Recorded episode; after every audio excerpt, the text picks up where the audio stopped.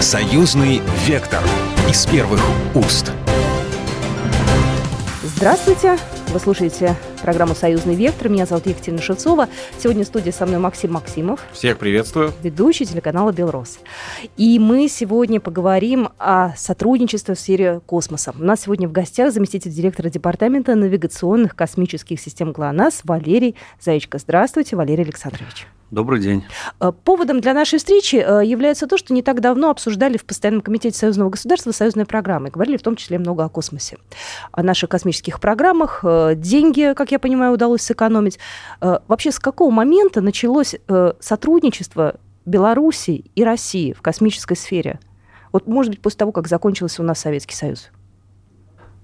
Ну, в Советском Союзе была очень э, такая тесная кооперация всех входящих республик в э, состав Советского Союза, и фактически тогда э, космическую державу Советский Союз создавали все республики фактически, и предприятия, занимающиеся космическими технологиями, космической деятельностью, размещались по всем, на всех территориях наших республик том числе и в Белоруссии, на Украине, Казахстане.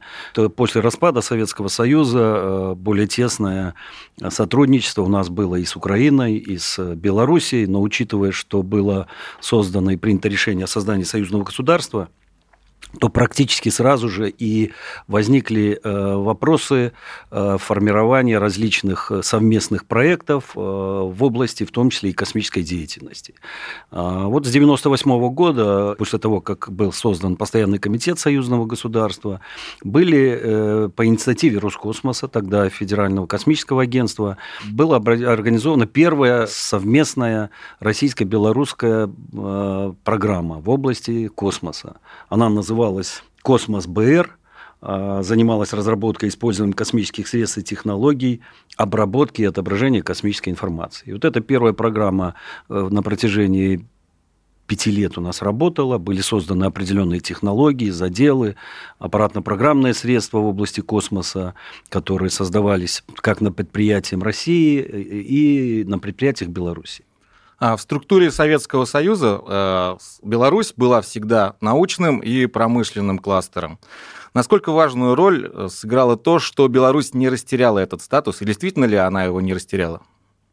Ну, на самом деле, это действительно так. В Беларуси было очень много предприятий и промышленных, и научных, и университетских, которые занимались высокотехнологическими вещами, разработками, в том числе и в области автоматики, электронной компонентной базы, создания приборов э, различного назначения, в том числе и в интересах космической отрасли занимались эти предприятия, вузы и так далее. Поэтому Беларусь не растеряла, а наоборот, с созданием и формированием отдельного государства, наоборот, она интегрировала ряд э, вопросов э, и приняла на себя те вопросы, которые к сожалению, были потеряны в ходе развала Советского Союза. Например? Поэтому, ну, например, даже Украина, ряд э, технологий, которые создавались на Украине. Мы плотно работали с Украиной до 2014 года. У нас были очень тесные связи, и там мы создавались и космические аппараты, и ракеты,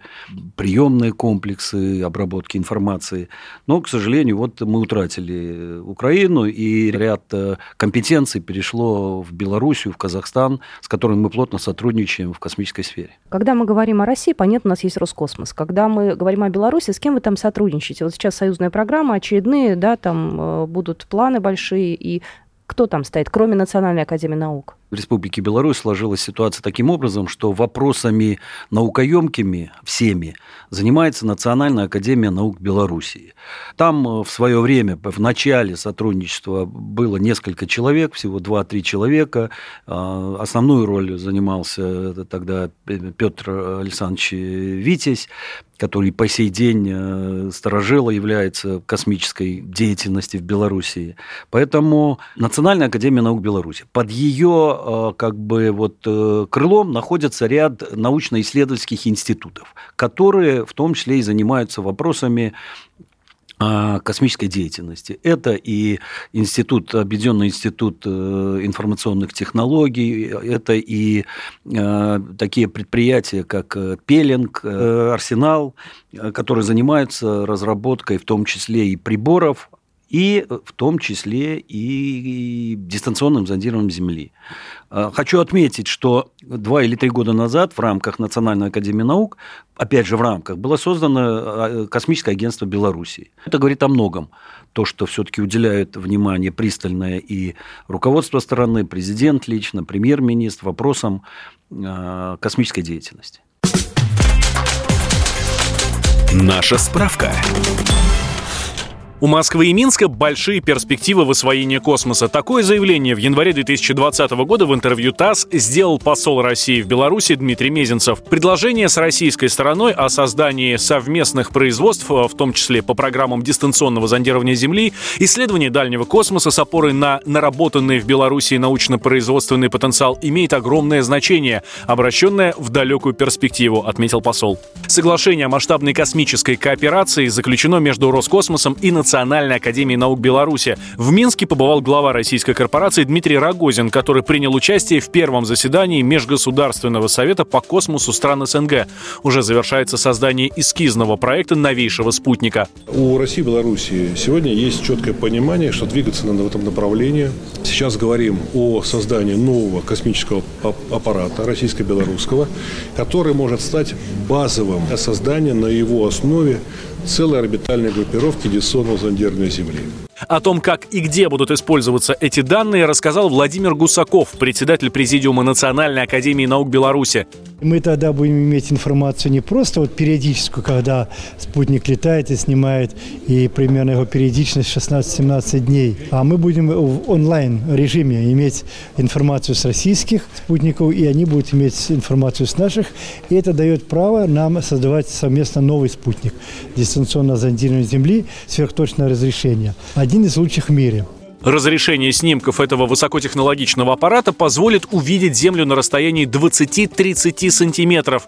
Эти данные необходимы для нужд МЧС, лесных хозяйств, а также военных.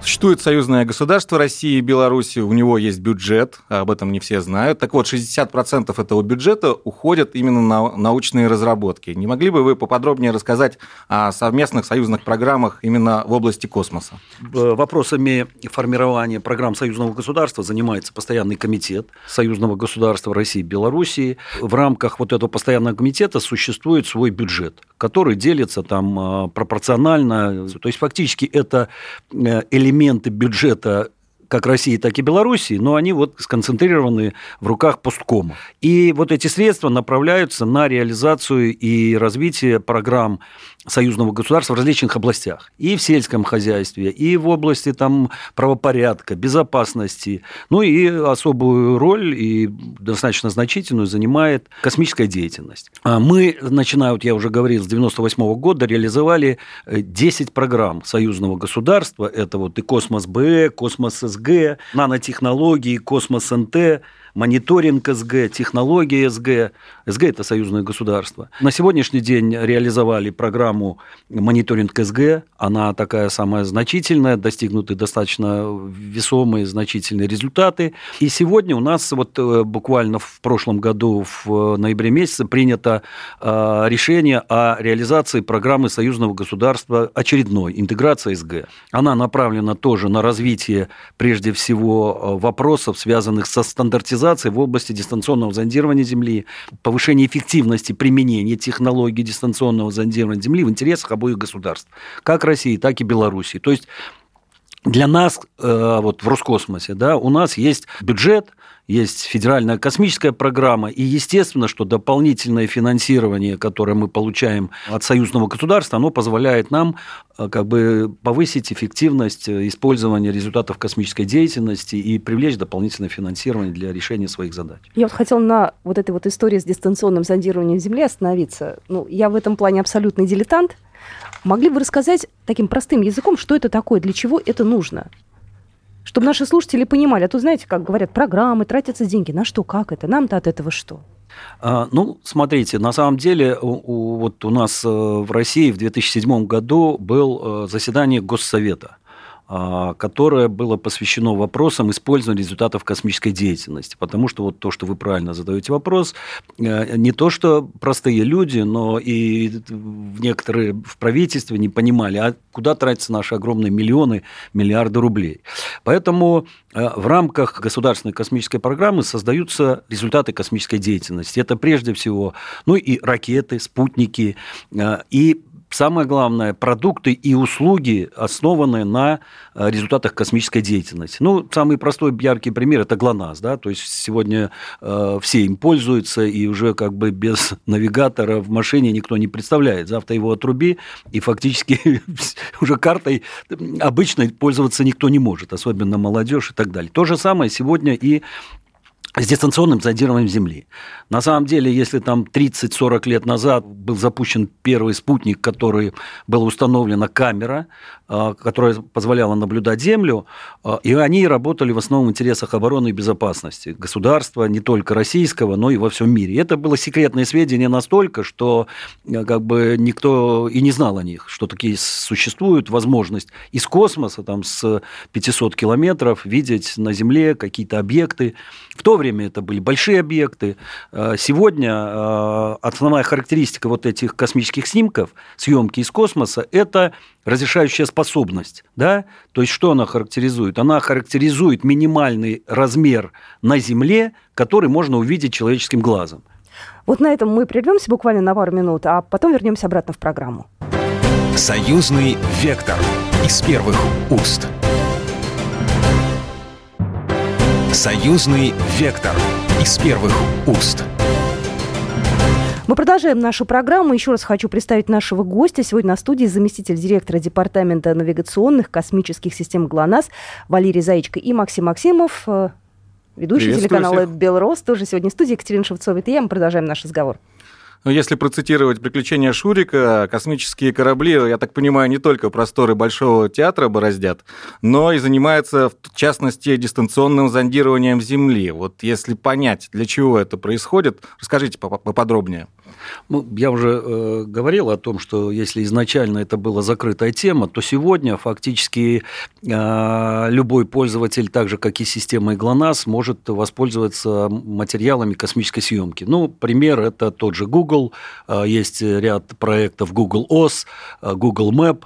Так вот, э, любая карта, которая существует, она создается на основе космических снимков. То есть сначала космическую съемку проводится, э, и на основе ее э, дешифровщики, а то и машины, автоматы создают карты, которые уже становятся либо навигационными, либо топографическими, позволяют их использовать. Это самый простой такой пример, который можно привести. То есть фактически это космическая карта. Но в отличие от карты, которая создается вот обычным способом, и мы привыкли, да, она естественная. То есть вы реально, если вы привыкли к, э, вот, смотреть на Землю с самолета, да, там видно дом, точно так же из космоса можно увидеть любой объект а, на местности. И вот я говорил, что основной характеристикой является первое, это пространственное разрешение или разрешение на местности, э, что можно увидеть. Вот на сегодняшний день а, разрешение на местности лучших космических аппаратов достигает 30 сантиметров. Ого. То есть можно увидеть э, группу людей, стоящих там на плацу, да, строй и так далее. 30 э, сантиметров – это вот 30 на 30 квадрат. Вот представьте, вот это можно увидеть. Распознать мельче деталь уже сложнее. Вот это основная характеристика. Российские космические аппараты сегодня, космический аппарат Ресурс П имеет разрешение 70 сантиметров. Он летает. Э, два аппарата таких у нас находятся в эксплуатации. И а, у нас еще большая создана группировка космических аппаратов э, серии «Канопус». Шесть космических аппаратов одновременно в рамках единого замысла э, проводят космическую съемку Земли. Там разрешающая способность чуть похуже, 2,5 метра, но для решения различных задач э, не надо там э, разрешение везде одинаковое. Да? Если для разведки надо как можно лучше, 10 сантиметров там, или для кадастра, когда вам нужно понять, что у вас участок на, не на 10 сантиметров забор перенесен, ну, на метр достаточно. Э, надо высокая точность. А если смотреть за лесными пожарами, за наводнениями, за сельским хозяйством, то там разрешающая способность достаточно 10, даже иногда 20 метров. А если решать задачи гидрометеорологии, то там э, разрешающая способность аппаратов у нас 1 километр. Потому что мы различать нужно облака, значит, как они движутся. Здесь важна вторая характеристика, не только как бы вот минимальный размер, чистота съемки. То есть периодичность наблюдения одного и того же объекта, одной и той же территории. И частота съемки разная. У нас есть сейчас космическая система Электро-Л. Так вот, этот космический аппарат, он находится на геостационарной орбите, 36 тысяч э, километров, и поэтому, естественно, разрешающая способность там порядка километра. Но он позволяет снимать видимый диск Земли всей периодичностью каждые 30 минут. Что это дает? Это дает фактически в реальном э, масштабе времени для Росгидромета, прежде всего, это передвижение облаков. То есть благодаря вот этому спутнику, а также то, что у него есть еще инфракрасный канал, и днем, и ночью он может э, давать информацию о вот, э, облаках на нашей планете. А, вы упомянули лесные пожары. В прошлом году это была тема лета, э, очень горячая тема прямом и переносном смысле. Э, в союзном государстве, я так понимаю, есть тоже космическая программа, связанная с этими лесными пожарами. Какие конкретно она задачи решает, чем он вот может помочь? Потому что некоторые эксперты говорят, что лесные пожары, с ними невозможно бороться. Вот чем именно космическая программа может помочь? Ну, наверное, пример прошлого года в России, Иркутская область, это одна тема, да, у нас все-таки как бы понятно, каждый год то там, то здесь возникают лесные пожары, и космический мониторинг территории страны, это третья характеристика, это э, площадь территории, которую может снять космический аппарат в максимально возможные сроки. Так вот, я не зря упомянул про космическую систему Канопус. Ежедневно система снимает площадь территории всей Земли, не только России, порядка 1 миллиона квадратных километров. Вдумайтесь, да, территория России 17 миллионов квадратных километров, 1 миллион в сутки. То есть каждый день э, оператор космических систем Роскосмоса получает на приемные станции Э, информацию порядка 1 миллиона квадратных километров территории Земли. Если посчитать, то вот 17-20 дней для того, чтобы всю территорию нам увидеть. Поэтому в течение там, месяца с учетом облачной обстановки мы э, мониторим вот, э, нашу территорию страны, и эти данные передаем МЧС. Наша справка. Развитие высоких технологий – приоритет номер один для Беларуси. Об этом заявил Александр Лукашенко в ходе встречи с руководителем Роскосмоса Дмитрием Рогозиным. Стороны обсудили реализацию совместных проектов в космической отрасли. Сотрудничество на уровне Роскосмоса и Академии наук Беларуси развивается успешно. К примеру, минские предприятия микроэлектроники производят комплектующие для космических аппаратов. В 2012 году на орбиту был выведен белорусский спутник дистанционного зондирования Земли, а в планах на 2021 год – запуск спутника спутника совместного белорусско-российского производства. У нас программа громадная, и мы рассматриваем участие э, в этой программе. Мы это не скрываем. Э, много было замыслов, многие реализованы. Мы знаем, и вы хорошо это лучше меня знаете, э, что летает на орбите, что принадлежит Беларуси там. Но мы делаем не то, что первые шаги в космосе, а делаем возможные шаги э, в космосе. Дорогостоящая вещь, но одна из, одно из приоритетов у нас это развитие космоса, потому что это высокие технологии. После переговоров Дмитрий Рогозин вручил Александру Лукашенко небольшой сувенир – перчатку космонавта, который недавно побывал в космосе. А дорогое вообще это удовольствие иметь такие спутники. Вот я сейчас, кстати, не поленилась, зашла на сайт Роскосмоса, это я сейчас нашим слушателям э, говорю, вы можете тоже выйти, посмотреть снимки с разных спутников. Но я так понимаю, что дело это не дешевое, иметь такие спутники, поэтому, ну, наверное, не каждая страна себе это может позволить. Вот если посмотреть на небо, да, какие страны там, э, вот кроме нас, присутствуют в таком вот формате? Ну, дело действительно не дешевое, но, как э, говорят, цель оправдывает средства. Да? На сегодняшний день уже практически все государства мира, все, в том числе и Организация Объединенных Наций, четко понимают, что без космоса, без космической съемки Земли не понять даже природу возникновения тех же облаков, тех же э, штормов, значит, наводнений. Э, мы вскрываем иногда и вулканическую активность. То есть космическая съемка вот помимо визуального, да, отображения, то, что можно видеть на фотографии, обладает еще рядом других э, преимуществ. Это и спектральные характеристики, которые глазом неощутимы, но автоматически, э, переводя их в цифровой вид и проводя вот оценку различных совмещений спектральных каналов, можно получить информацию о состоянии посевов. То есть вот если мы снимем сегодня, там в апреле, то мы будем понимать разные поля и разная всхожесть. Это из космоса можно увидеть. Из космоса можно увидеть э, и э, значит, поражение э, лесов короедом, засуха и так далее. То есть это все из космоса видно с учетом вот тех особенностей, которые позволяет космическая съемка. Так, российская белорусская группировка спутников. Кстати, я посмотрел, что российский спутник Канопус оснащен в том числе и белорусской аппаратурой. А, отсюда вопрос, будет ли увеличиваться эта группировка? А второй вопрос, есть же ГЛОНАСС. А, нелогично каким-то образом их соединить, интегрировать э, для того, чтобы получать более эффективный результат?